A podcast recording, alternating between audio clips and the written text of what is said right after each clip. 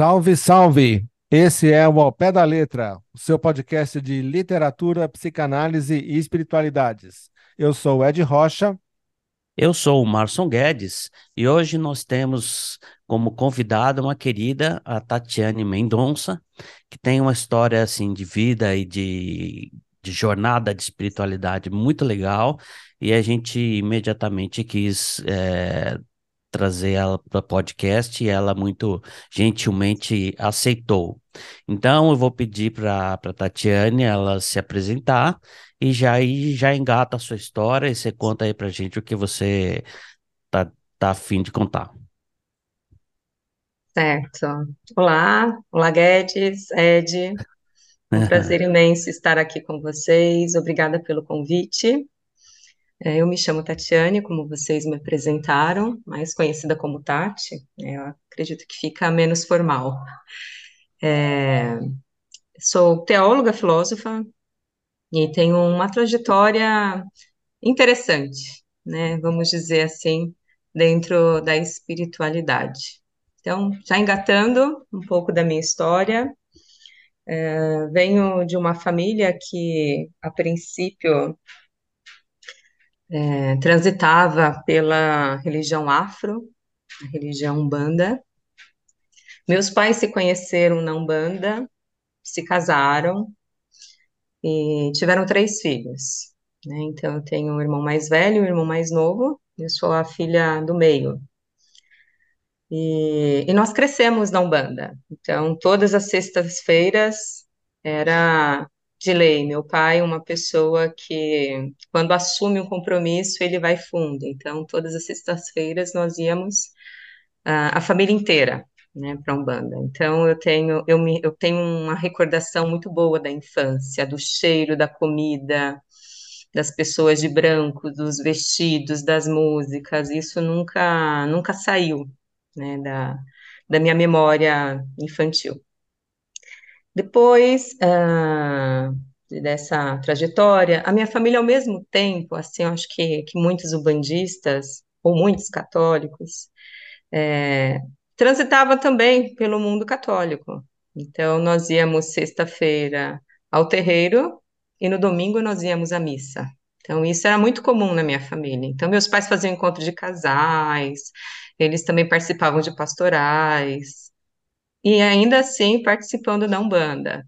A Umbanda, talvez, eu acredito que pelo esse sentido afro, cheio de, de preconceitos, sempre foi uma, um lugar onde nós participávamos e nós não contávamos para as pessoas que, que nós íamos. Né? Acredito que hoje, né, isso eu estou dizendo há mais de 20 anos, né? E, e hoje o que é comum para as pessoas falarem da sua religião, né? A gente tem uma abertura muito maior. Então, quando perguntava para nós qual era a sua religião, era tranquilo dizer nós somos católicos. No entanto, quando meu pai se aposentou, eu tinha mais ou menos uns 11 anos, é, e aí nós fomos embora, meu pai é mineiro, nós fomos embora para Minas. E, e de lá, meu pai decidiu que sairia da Umbanda, porque o pai de santo havia falecido, que era uma pessoa queridíssima, e, enfim, ele não, para ele não fazia mais sentido a religião, e aí ele decidiu sair. Como Minas, né, por si só, é um, eu acredito que é um estado, é um estado cristão, né, em sua maioria, e, cristão católico, né, um berço do catolicismo imenso. Lá nós uh, adentramos mesmo no mundo católico. Meu pai deixou de vez, se converteu. A minha mãe mais seguiu meu pai do que propriamente houve uma, uma conversão. Ela somente o seguiu. E lá nós, então, nos engajamos completamente. Foi, era uma família de missa quase todos os dias, de, de pastorais, de terços, de oração, uh, de grupos de oração. Então, nós que éramos crianças e depois jovens, participávamos de grupos de jovens, retiros, enfim. E aí, então, eu decidi, quando eu tinha 16 anos, que eu queria ser missionária. E aí, meus pais me apoiaram e aí eu entrei para o convento. Entre os 16 e 17 anos, quase completando 17. E aí, é, foquei mesmo na religião, é, li muitos documentos, estudei muito teologia, é, pude conhecer um pouco da missionaridade, fui, morei no Nordeste, no Sul, é, mas, ainda assim, eu sentia que não era aquilo, porque é, no fim das contas, as irmãs tinham muitos colégios, parecia que aquilo saía um pouco da essência, porque no final das contas eu seria mais uma irmã diretora, né, uma religiosa que assumiria um dos colégios. E não fazia sentido ao meu propósito principal, que era ser missionária. Então, foi quando, em 2010, eu decidi deixar uh, a vida religiosa. E eu saí em dezembro de 2010 em fevereiro, eu passei, uh, eu fiz vestibular, eu fiz dois, um eu queria medicina e o outro eu queria teologia. Olha que, que, que diferença, né? E... Eu vou curar a alma ou vou curar o corpo, né? Enfim, porque eu trabalhava no hospital e, e eu gostei muito de trabalhar no hospital. É, também trabalhei em escolas, também gostava de dar aulas, que hoje para mim é uma minha profissão, mas naquele momento eu queria muito fazer medicina. Eu passei na faculdade na Federal do Paraná e passei também em primeiro lugar na PUC. Quando você passa em primeiro lugar, você ganha bolsa 100%, né? Não sei hoje, mas antes era assim.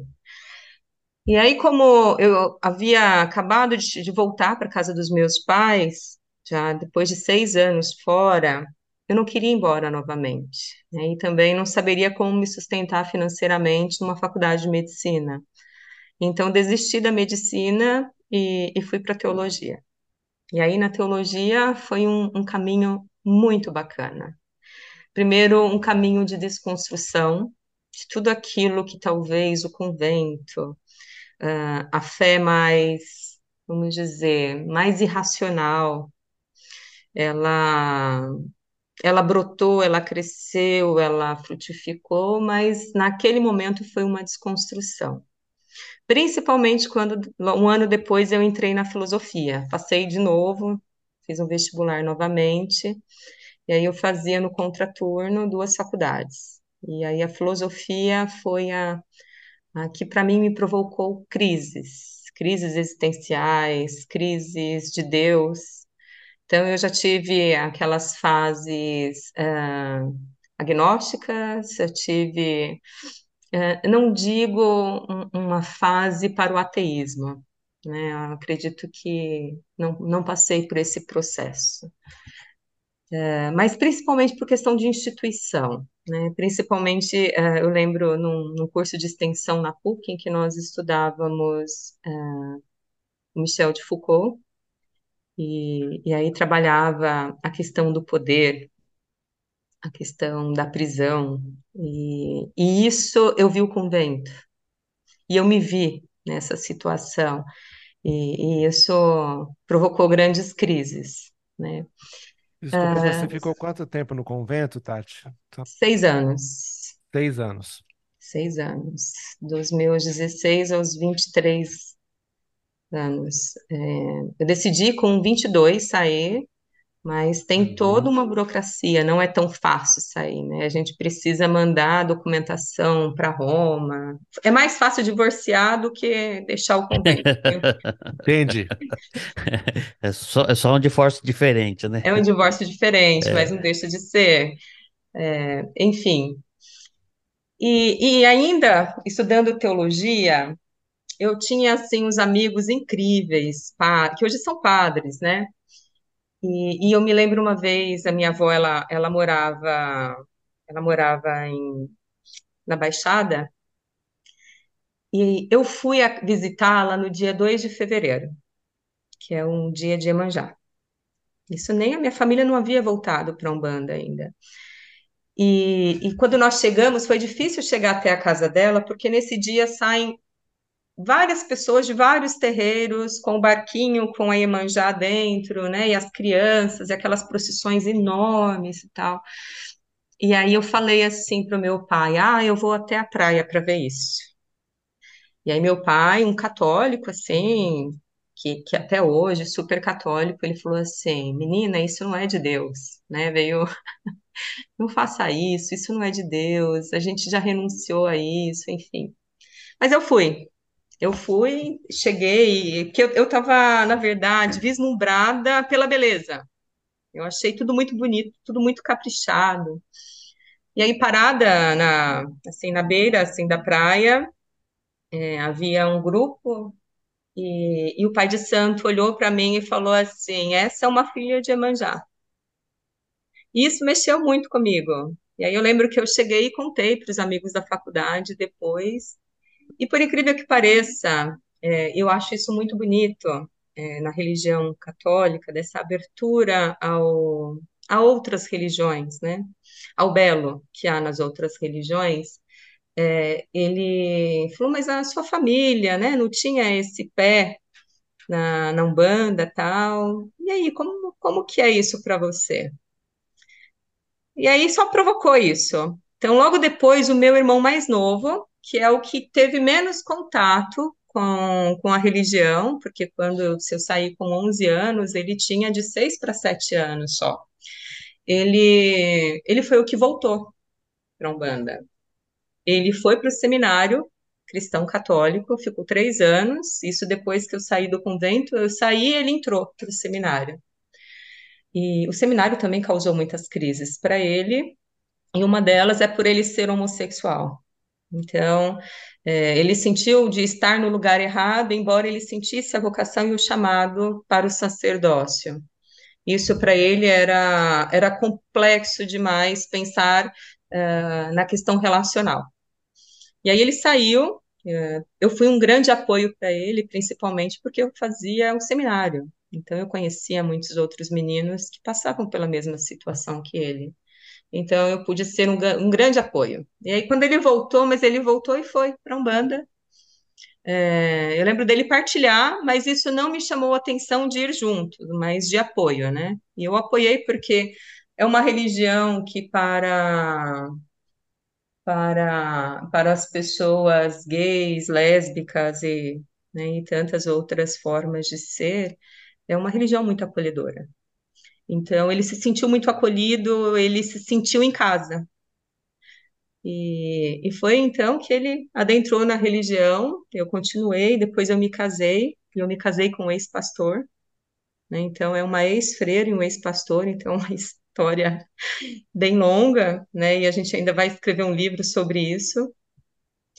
É, eu lembro de partilhar com o Andrei sobre, sobre a religião afro, que para ele era algo novo, porque ele também não teve vivências, né? Isso, então, já que você falou isso, deixa eu fazer uma pausa e fazer uma propaganda aqui, uma fofoquinha interna nossa, né? De que o Andrei, que falou pra gente sobre a inteligência artificial, as IAs e o futuro de Deus, é, é, é o Andrei que ela tá mencionando, né?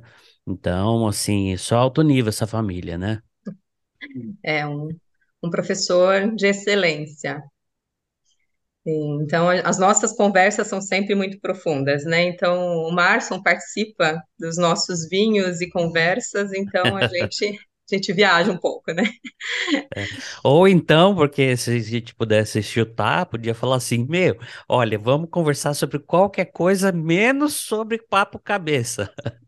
É vamos falar, vamos assistir o filme da Barbie, mas nada de teologia, pelo amor de Deus, que eu não aguento mais. É muito difícil, né, cara? É muito difícil. É... Acho que nunca, nunca teve, né? É uma fofoquinha aqui, nossa. Fecha parênteses. Continuando, então, é, é, quando meu irmão, dentro da Umbanda, na religião, é, além da iniciação, né, que é o batizado, é, tem a barca. A barca é quando a pessoa ela, ela irá se dedicar a essa religião e, e fará é, o santo de cabeça. Né? Então a pessoa ela se retira, ela ah, é muito bonito, é algo diferente, mas né, enfim. Quando ele fez né, o santo, ele, ele foi em casa me convidar para ir.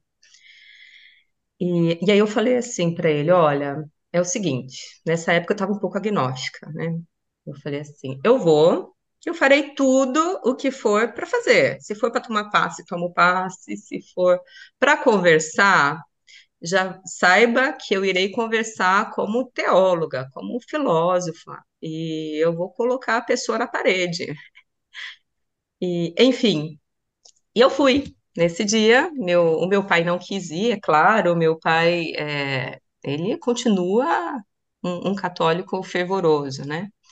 A minha mãe não, a minha mãe ela sempre gostou da Umbanda, ela sente saudade, mas uh, acredito esse casamento antigo ainda em que um acompanha o outro, até então ela não havia conseguido, né? Então fomos minha mãe e eu, e o Arthur era bebê na época, meu filho. E, e chegando lá, eh, quando eu escutei o som do tambor, quando eh, eu escutei as mesmas uh, as mesmas canções, que na Umbanda se chama de ponto. Quando eu senti o cheiro do incenso, o cheiro uh, do, do cigarro, do. Enfim, quando eu senti o cheiro da Umbanda, alguma coisa mexeu dentro de mim naquele dia. E eu me emocionei. Eu olhava para minha mãe chorando. Eu me emocionei porque eu recordei muito a minha infância. De algo que para mim não, não fazia sentido, mas que tinha uma lembrança muito boa. E aí eu fiz conforme o combinado com o meu irmão, eu ouvi. Ouvi a celebração, eu me emocionei muitas vezes. E aí aconteceu a conversa. A conversa foi algo, assim, engraçado, me desculpem. É, a gente você se senta e vai conversar com uma das entidades.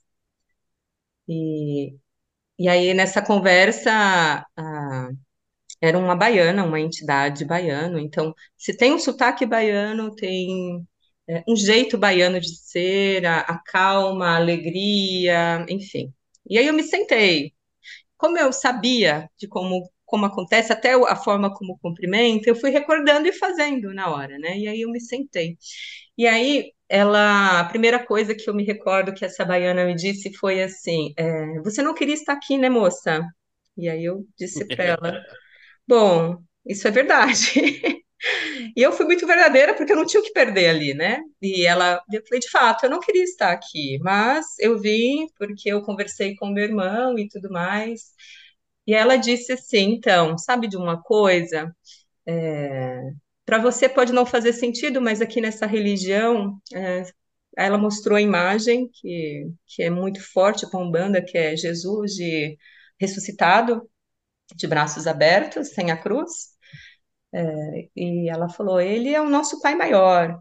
E os que estão abaixo dele são pessoas que, os outros orixás, que de uma certa forma o ajudam nesse mundo, um na natureza, e aí ela foi dizendo outro no fogo, outro na pedra, e foi falando e conversando. É? E assim, para mim, não fazia nenhum sentido. E aí ela disse que foi o que mudou para mim, foi o divisor de águas. É, sabe, eu, quando jovem, vivia, quando eu vivia, na minha época, as mulheres não podiam estudar. E meu pai, então, para não pagar o dote. Ele tinha muito dinheiro, mas ele também era uma pessoa muito mesquinha. Ele queria que eu estudasse, então ele me colocou no mesmo lugar onde você estudou. E aí ela fez um gesto que ela foi o que eu fui. Que daí, no caso, seria freira. E que ela é, também foi o que eu sou. E aí ela fez um gesto na mão, que é professora. Nunca vi essa mulher, o meu irmão nunca falou sobre mim, né? Até então ele era novo na casa. E, e aí tudo que ela me disse logo depois foi que eu deveria rezar muito, voltar a rezar, porque nesse mundo que nós vivemos aqui, a gente tem essa possibilidade. Depois que passamos para o lado de lá, vamos dizer, o pós-morte, essa possibilidade ela é encurtada.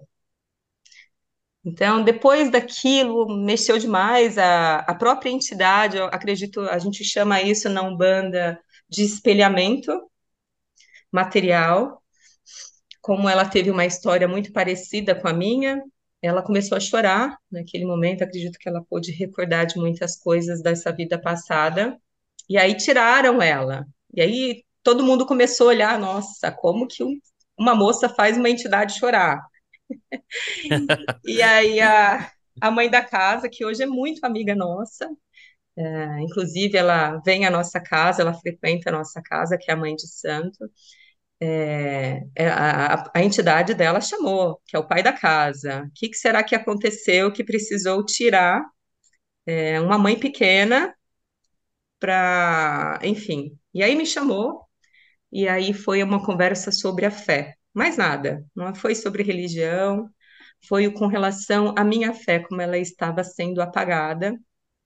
E como muitas vezes eu acreditei em que, por ser protegida pela, pela igreja, nada de ruim me aconteceria, enquanto, na verdade, estamos todos propícios né, a ter momentos difíceis. E então, a partir daí, a minha espiritualidade ela mudou. É, eu comecei a ter um olhar diferente para Deus. Eu comecei a, a, a, sentir um Deus que a Umbanda apresenta, que é um Deus que canta, um Deus que dança, um Deus que, que conversa de igual para igual, que, que bebe, que fuma charuto e, e que principalmente conhece o humano. Isso, para mim, espiritualmente fez mais sentido. Eu senti um Deus muito mais próximo, muito mais presente. E o contato com a natureza, o contato com os elementos da natureza, que também, dentro da teologia cristã católica, é forte, se tornou mais palpável. Então, um Deus que antes, para mim, muitas vezes era o abscôndito, ele se tornou revelácio. Uh, E acho que essa a Umbanda me trouxe isso. Eu não posso dizer que eu sou bandista porque eu não fiz a iniciação, mas é, frequento todas as vezes que consigo, porque hoje, para mim, ela é uma religião que faz sentido espiritualmente. No entanto, eu trabalho com, desde então, com freiras. É, é, agora eu mudei de escola e fui para a sétima escola de freira.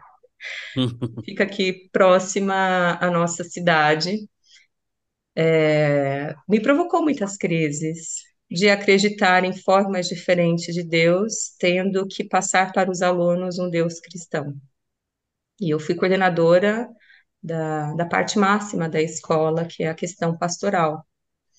Eu lembro do início de entrar né, na coordenação, é, é, eu tinha medo dessa ambiguidade de ser e o fazer coisas diferentes, né, e pensar diferentes.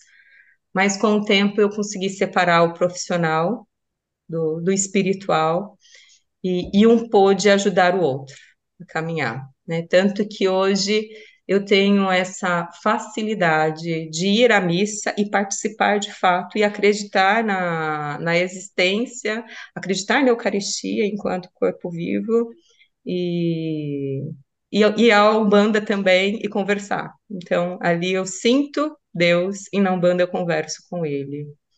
É meio, é meio estranho, mas acho que a vida espiritual ela não é tão explicada com facilidade, né? Ela ela se, se esse mistério da vida espiritual ele for tão aberto a nós, talvez nós não compreendamos. Mas hoje eu eu consigo transitar as duas religiões com muita facilidade e acreditando em Nossa Senhora e Iemanjá, sendo ou não sendo a mesma pessoa, em... enfim, é um pouco dessa história. Ah, Pouca coisa, vai.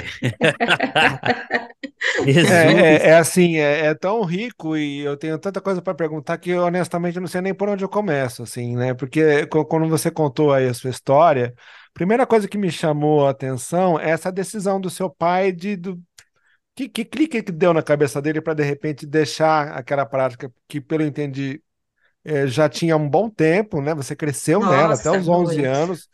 E, que clique foi esse, né? De de repente falar assim, não, não vou mais fazer isto e vou fazer só aquilo, né? Sim, porque foram 30 anos dele na Umbanda. Nossa, Nossa, então da é, não é minha pouca parte foi coisa. até os anos, dele foi até os 30. E assim, da mesma forma que ele é no catolicismo hoje, de ser um homem até hoje, né, de que vai todos os domingos à missa, uma pessoa, e meu pai é rezador mesmo. Ele é o cara que reza por todo mundo, sabe? Ele é muito espiritual.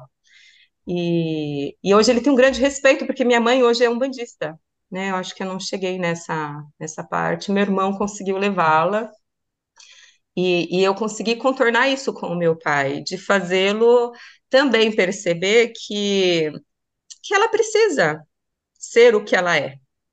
E ela traz isso dentro da família, assim como meu pai também trazia, né? E, e, e ele foi aceitando tanto que hoje ele leva minha mãe até o terreiro, mas ele nunca entrou, né? Ele não, ele permanece e o respeito dele é muito grande. Então, hoje meu pai católico, eh, o meu irmão mais velho, ele é um presbítero evangélico, né? Ele é casado. O meu irmão mais novo é um pai pequeno da Umbanda. E eu só que transita em todas. Nossa, E parece genético, né? É, o filho do meio, né? É aquele que consegue transitar em todas.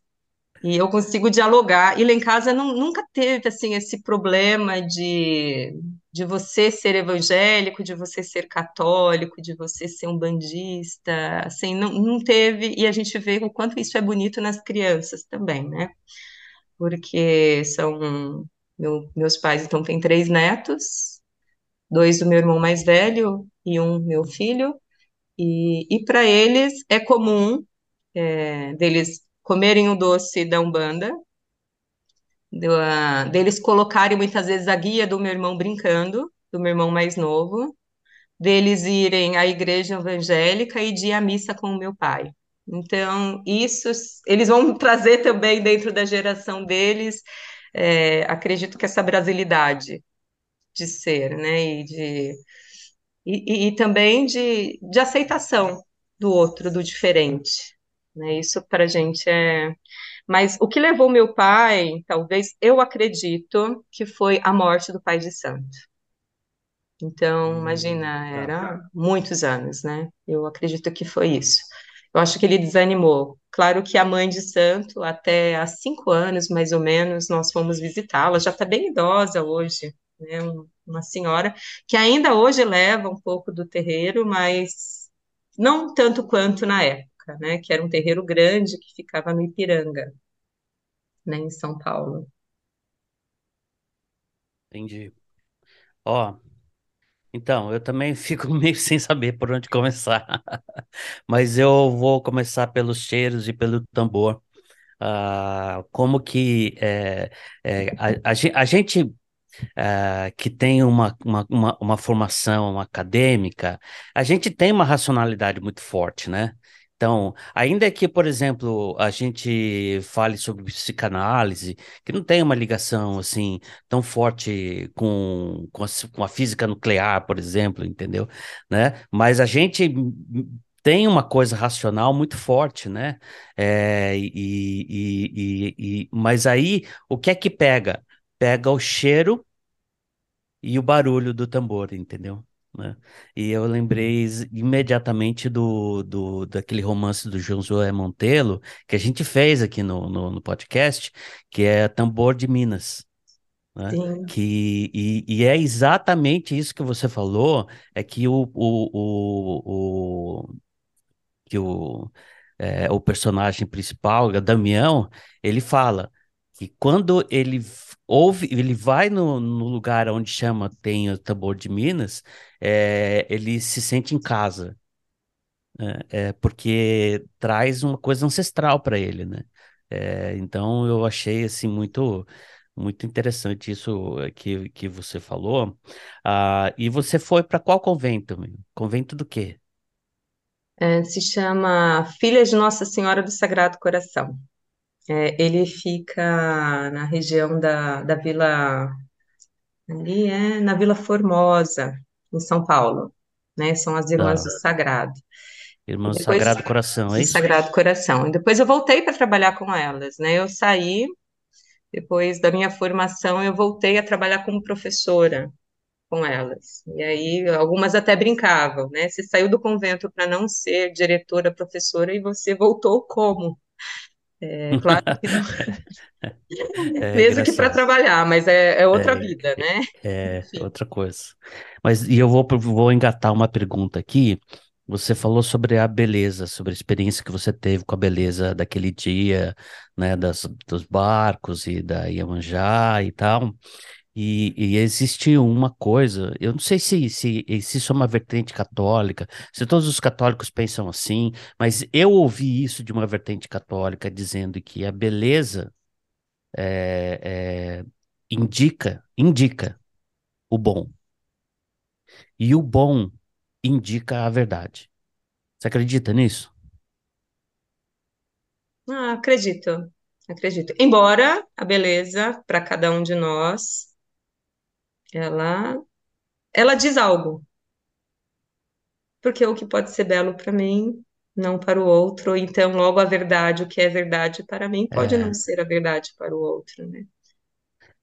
é, eu estava pensando mais do belo como, como o estético, não necessariamente o, o, o, o, o Agora, bonito. isso, desculpa meter minha é o colher, mas belo, isso é, né? mu- não, mas isso é muito grego, né? Isso é muito, isso vem lá do Aristóteles, vem lá do, do, do Sócrates, eu não sei dizer exatamente a filiação, mas essa semana eu estava conversando com outra pessoa de um outro assunto, mas que ela trazia essa herança grega, que falar do belo, do, Do do, bom do, ver- do bom e e do do verdadeiro. verdadeiro, Eu acho que isso é Aristóteles, não é?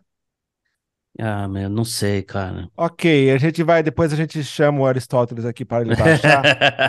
Mas, mas só para pegar um gancho no que você acabou de falar, Marson, e que ela trouxe da experiência dela, que realmente é muito bonita, né? Isso de, de- do cheiro, o cheiro da Umbanda, o cheiro do incenso e os tambores que te fizeram ali ter aquela, aquele momento de se emocionar e de começar a chorar e tal. Para não perder completamente o link com a literatura, né? Isso é muito proustiano, né? Isso é muito o romance do Marcel Proust quando ele, ele vai lá e molha um bolinho numa, numa xícara de chá e ele, com aquele gosto, ele de repente tem um estalo e ele consegue se lembrar de coisas que estavam absolutamente apagadas e que ele já imaginava que ele tinha perdido completamente, né? Então, é essa evocação que não vem pelo racional, vem pelo sentido e, e depende do acaso né? Você foi lá para a cerimônia do seu irmão e, ok, você talvez até soubesse o que, que ia acontecer, mas quando aconteceu, te pegou de um jeito que, assim, passou direto do registro do racional, foi direto na sua memória afetiva, né? E te trouxe aquilo com intensidade que deve dizer, bom, agora eu não consigo mais escapar disso, né? Exato. Então, assim, É muito legal porque a partir disso eu mudei até mesmo. Eu estava nessa. Eu, eu entrei na, quando eu, na faculdade num grupo de pesquisa que era de teologia e literatura. E, e, e a minha pesquisa era voltada, primeiramente, eu trabalhei a questão do amor divino e humano, e depois, para o mestrado, eu queria trabalhar a questão da mulher em Chico Buarque, fazendo um link à teologia, né?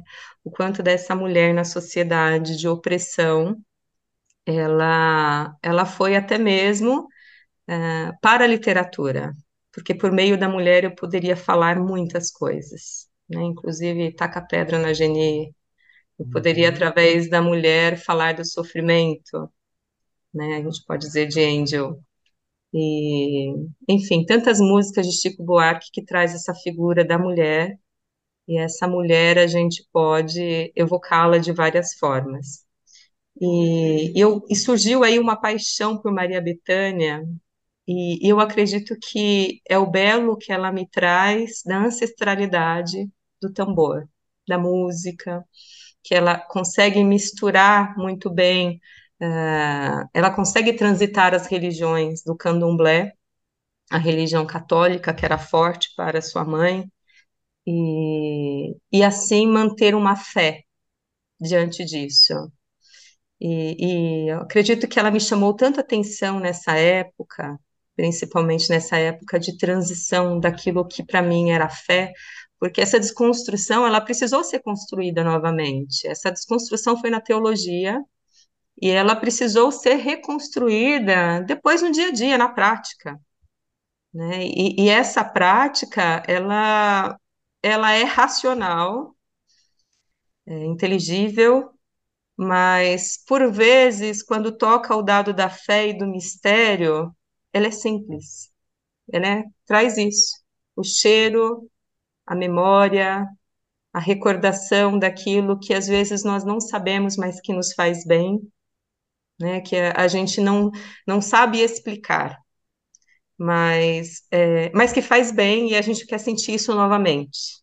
E eu pude sentir várias outras vezes e várias outras formas dentro da religião, quando eu tive um espaço maior e, e pude aprender um pouco mais, e pude escutar de uma dessa mãe de santo que se vocês chamassem um dia para vir falar, vocês iam ver que mulher sábia. Simples, pessoa simples, semi-analfabeta, mas que tem uma sabedoria é, que outra coisa, racionalmente não se sabe explicar o porquê, mas que foi adquirida. E, e quando ela passa essa de forma tão simples para as pessoas, ela consegue ser escutada por centenas delas, né? E, e sempre de uma forma simples, num português muito simples, né? Muito, muito uh, mais palpável, né? Algo mais da realidade do pobre, né? Das pessoas mais simples e, e ter esse tocante de uma fé que, que vai além, que vai além do teológico, do filosófico, né? E que faz a gente pensar. E, e no fim das contas, quando eu me pego sendo racional demais, meu irmão ele me fala uma coisa que eu acho muito legal. É, que se nada disso for verdade, se essa nossa dança não for, é, se não houver nada além disso, né, a gente diz isso no pós-morte, se tudo isso foi é, humano, uma alegria eu terei, que isso foi o que me segurou nos momentos mais difíceis. Isso me deu força, isso para mim me trouxe a esperança do pós, vai acontecer algo de bom. E, e eu peguei isso para minha vida também. E todas as vezes quando eu duvido de que o sagrado seja de fato sagrado, da existência desse sagrado e do quanto o quão próximo ele está de mim ou dessa humanidade que sempre padece, é, eu trago essa esperança. Se nada for verdade, ao menos aquilo foi um suporte para minha vida. Então tá, né? É, eu vou fazer uma pergunta porque eu tenho que fazer uma pergunta porque por mim a gente se encerrava agora, né? A gente encerrava agora. Mas eu vou fazer uma pergunta ainda assim. É, você falou sobre o Deus que dança, né? E sobre a gente que dança também. Ah, e, e, eu vi talvez a melhor explicação é, da Trindade, né? Que é o três em um, e um em três e tal é, essa, essa, esse mistério, né? É o mistério da fé, que, que se diz, né? Sim. E eu vi um cara falando que a melhor uma, uma maneira de você explicar a Trindade é, é pelo conceito de pericorese, que é dança, né? Tá certo? Então, assim, são três que começam a dançar. Então, eles Uhum. começam a lançar lentamente, e aí eles vão pegando um passo, a música vai lentamente aumentando, até que uma hora eles começam a se entrelaçar, um passa por meio dos outros dois, um, o outro passa por meio dos outros dois, e aí a coisa vai andando tão rápido e tão perfeito que você não consegue mais ver três pessoas, você está vendo só um, um, um movimento, né? É, o que, que você acha disso? Acho lindo. É, tem um ícone disso, né? Da Trindade de mãos dadas, né? Como se fosse uma ciranda, né? Tem Uhum. até, traz até a, a ciranda mesmo. uh, da Trindade. E só que nesse caso, esse Deus, quando dança, ele ele consegue ser humano. E o ser humano é um ser humano simples, às vezes de pé descalço, uh, por hora na terra, com as pessoas, que senta no chão, que bate papo, que chora junto, né? Como eu contei o caso para vocês, porque ele sente o quanto, o quão nós seres humanos é, precisamos do espiritual e o quão ele está aberto a estar junto com o humano. Basta o humano querer. Né? Quanto mais o ser humano deseja dançar com a Trindade, vamos dizer assim, ou estar com Deus, mas essa relação ela se torna única. E é claro que isso depois a gente vai dizer uma, uma uh, depois, claro que é uma outra conversa dentro de um mundo, dentro de uma ética, dentro de uma moral, é, isso se estabelece na prática, né? Se ele dança comigo, a minha prática tem que ser de forma que ele esteja presente, enfim. É, você, você falou de, desse Deus que dança, desse Deus próximo. Hum, eu me lembrei, e eu sou o chato da literatura aqui, de plantão, né? Daquele poema tão bonito do, do Alberto Caeiro, que ele fala do menino Jesus que desce do céu. Você, lembra disso? Você... A Maria Bethânia declama isso no show, lindamente, entendeu? Mas é isso, é, o menino Jesus foi lá, roubou os milagres da caixa de milagres, desceu, o Espírito Santo era uma pomba idiota que ficava cagando ali não sei aonde, e aí ele veio para a terra e, e, assim, ele é, é, isso, ele pisa nas poças d'água, ele levanta a saia das moças que passam na estrada, e ele é, eu ponho ele para dormir quando eu vejo é ele que está me acalentando. Assim, você procura isso que é, é é impressionante e que tem tudo a ver com isso, com esta visão de Deus que você está contando, que você encontrou, reencontrou na Umbanda, né? É, é interessante porque você, você me trouxe de, de, lembrar desse, desse moleque, desse menino que corre e tal. Tem uma entidade na Umbanda que se chama Exumirim. E essa entidade, né, a gente chama até uma entidade de esquerda, não sei por que, que traz o nome da esquerda, mas tem essa vertente na Umbanda, né? E, e é um moleque, é um moleque que, que faz travessuras e tudo mais. Quando eu tive esse outro contato na Umbanda, que é com, com a esquerda, com os Exus, com as pombagiras e tudo mais, a, a princípio, para mim, aquilo foi um escândalo.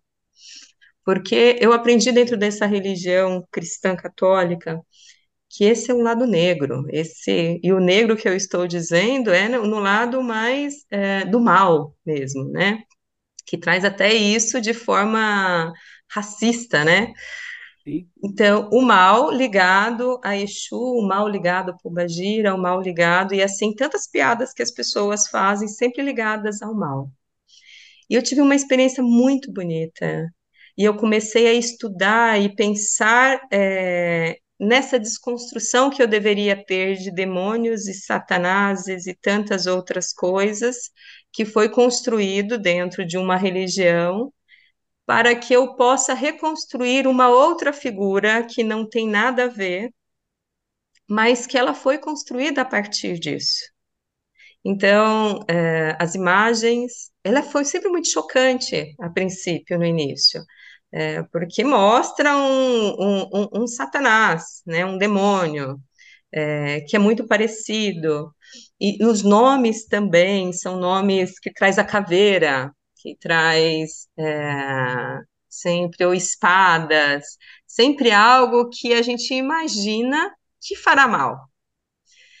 Mas quando você tem um contato que, é, quando essa desconstrução ela acontece, o olhar muda. Você entende um protetor, que é aquele que consegue ir ao inferno, de fato, o inferno, vamos dizer, o inferno de nós mesmos, e nos tirar de lá e trazer para frente, para a esperança, para a vida além. Porque uh, o Exu é aquele que me faz perceber a vida como ela é, uh, as aflições, os, Uh, vamos pensar as dificuldades, as angústias, as ansiedades como algo humano. E que se eu não cuidar, esse humano me mata. Então ele consegue me tirar desse inferno de mim mesmo e trazer para a realidade. Então eu só consigo olhar Deus, enxergar a Deus quando estou doente, quando o Exu me tira desse estado uh, deprimente, desse estado de inferno e me traz para a luz. Mas olha que difícil que foi isso. Como foi difícil fazer essa transição. Porque são situações muito diferentes de pessoas que só vão praticar a religião, não conseguem compreender. Então, quando se inicia a, a, a gira de Umbanda, primeiramente chama o Exu, primeiramente saúda o Exu, porque é aquele que vai limpar, é aquele que vai tirar, uh, vamos pensar, de tudo que é ruim dentro desse nosso humano, de tantas almas que estão é, perdidas, é Ele que cuida. E depois que faz essa limpeza, que se acredita que nós estamos preparados a ter um novo olhar para outras entidades mas isso foi uma desconstrução, né? É poesia, é, mas quando nós trazemos é, um, um olhar diante, um olhar religioso, e você muda de religião, isso é assustador no início. Tanto que quando pois alguém bem. me pede para conhecer, eu sempre pergunto, né? Vai ser do quê? Porque se você leva de início para uma gira de Exu, a pessoa não volta nunca mais. Traz um medo. É, tem que ter tá certos cuidados, né? Sim. Tá certo. Agora, Tati, eu queria perguntar para você se fez alguma diferença para você sair de uma tradição escrita para uma tradição oral se e, eu, eu lembro muito, é engraçado, algumas coisas pegam em você, né? Um rapaz que estava falando, acho que do candomblé, né? Ele estava falando que o sagrado é segredo. Quer dizer, é, apesar de que ele tinha, tinha pessoas que, que estavam ajudando ele a se desenvolver espiritualmente, a fazer coisas cada vez mais complexas, e, mas assim, complexa no sentido de mais com mais significado, né? É, é, ele, ele dizia que é, ainda assim você tinha que fazer, porque você não pode receber tudo pronto, você tem que fazer. E isso é uma característica da, da tradição oral, pelo menos foi essa a impressão que eu fiquei. Né? Você sentiu alguma diferença de uma, sair de uma tradição escrita para uma tradição oral, que, que é mais de experiência, talvez? É, Talvez, eu acho que é, eu não saí da tradição escrita. Ela permaneceu. É, a tradição oral, ela veio somente como uma experiência. Tanto que eu não posso dizer para vocês que eu sou bandista. Eu comungo da espiritualidade. Da mesma forma que eu não posso dizer que eu sou católica. Porque eu acredito que hoje é muito mais profissional do que é, do que a religião pode me trazer. Eu não escolheria ser católica, não escolheria ser protestante. Eu, eu não não não não me, me, me vejo hoje no, no mundo cristão, mas eu não me vejo longe dele também. Então assim, eu não sei te dizer é, se for para escrever, eu vou escrever como teóloga, talvez uma teóloga cristã, porque esse é meu trabalho. E eu acredito que nisso eu faço muito bem. Uh, mas a experiência que o, o que a Maria Bethânia me traz, o que essa a música me traz, o que a ida ao terreiro me faz, é, ela não, não, não pode ser é, nem escrita e muitas vezes nem, nem dita porque ela vai além daquilo que, para mim, é, é o inteligível. Ela vai muito além. Enquanto pessoa, enquanto enquanto teóloga, enquanto pensadora, é, eu, eu não saberia te dizer. Hum. É, o que você está dizendo é que não precisa escolher, né, uma coisa ou outra, né? Não, isso demorou para eu para eu para eu discernir que, poxa, o que que eu sou? O que o que eu vou dizer ao meu filho? O que eu vou dizer à minha família? Eu não preciso dizer nada a ninguém. Porque no fim das contas é muito mais o que eu sinto do o que eu sou enquanto pessoa do que uma religião. Então, eu comungo dessas religiões e não necessariamente eu preciso fazer parte delas. Isso demorou muito, muito.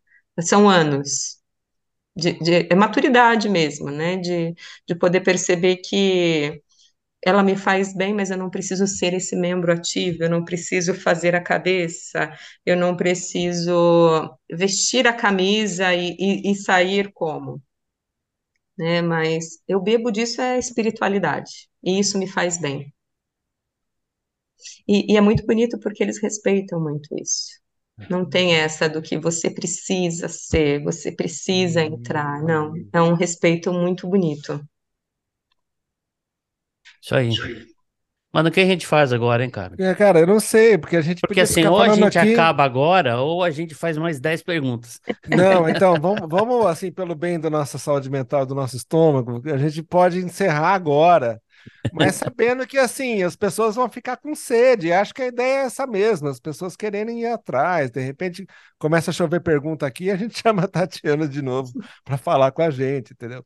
Mas, de fato, assim, eu fico ah, muito impressionado e muito agradecido também, Tatiana, de você contar essa história. E quando você fala da sua família, para mim é um exemplo, né? De, de, de poder todo mundo conviver, sentar na mesma mesa e, e partilhar tudo isso. Isso não é pouca coisa, não. A gente vê tanta intolerância e tanta, tanta estupidez sendo veiculada diariamente no nosso país, no nosso mundo, que isso para mim é uma cena do sonho, assim. Então, Sim, parabéns, parabéns pela família que você tem, pela sua história, que acho que é, é fantástico. sim. Para mim, de fato, é, é emocionante de num domingo a gente sentar à mesa e, e assim, não é levado também daquela forma, ninguém toca no assunto. Pelo contrário, se Sim. brinca muito sobre. A gente brinca muito. Teve um dia num churrasco da família que meu irmão falou assim pro meu, pro meu filho: Olha, desce com as guias. Tava um monte de guias assim na mão, várias cores e tudo mais. Desce com o tio e deixa lá na mesa. Só que ele não imaginou que fosse a mesa da cozinha. O Arthur levou na sala e a casa estava cheia de gente. E criança, ele veio, colocou, né, colocou as guias assim, ele desceu e pum, assim, colocou na mesa. Todo mundo ficou olhando assim. E aí o meu irmão, uma- que é o pastor, né, o, que é o presbítero, olhou e falou: "Tá amarrado esse negócio". E aí E o poder rir da irmão, risada, né? E poder dar risada disso. foi, e foi assim, e era uma forma muito natural, né? É algo assim, de fato, né, né, numa realidade tão difícil, de tantos preconceitos, de, de tantos, é, de tantas verdades, é, conseguir isso. E eu também, eu, eu admiro muito, muito, muito mesmo. E muito legal, obrigada. Volto legal, Tatiana. assim que houver convites. Muito legal, cara, muito bom, assim, é, é, assim, a gente está compartilhando vida, né? A gente tem, e, e o que você está falando, ele guarda uma semelhança, né? Uma semelhança com, com a poesia, né? A poesia, você não entende muito bem o que o cara está falando, e nem é a ideia que você entenda perfeitamente o que ele está dizendo num sentido cartesiano, né? sim, É, é, e a religião tem isso, é assim, eu vi, é, por- portanto, tudo que você falou é muito poético, né? Nesse sentido, de que pode não, pode não Com ser certeza. uma coisa é, e vai, que, que, que tem o, o, aquilo que é racional, mas que vai além e, e, e, e que vai além junto, né? Não é uma coisa de superar. Você pode falar o que você quiser. É isso que eu, que eu... E é ainda assim, sim. e é bonito, e é belo. Talvez seja bom e verdadeiro, né? Então, eu gosto disso, dessa ideia. Bom, o cara que sempre encerra é o Ed, né? Eu, não, então, assim, a gente, nossa, agradece demais eh, a honra de ter conversado hoje com a Tatiane Mendonça. É, parabéns, Tatiane, pela sua trajetória e por hoje é só e um abraço a todos. Obrigada. É isso aí. Tchau, tchau. Tá. Promoção e para mocinha. Tchau.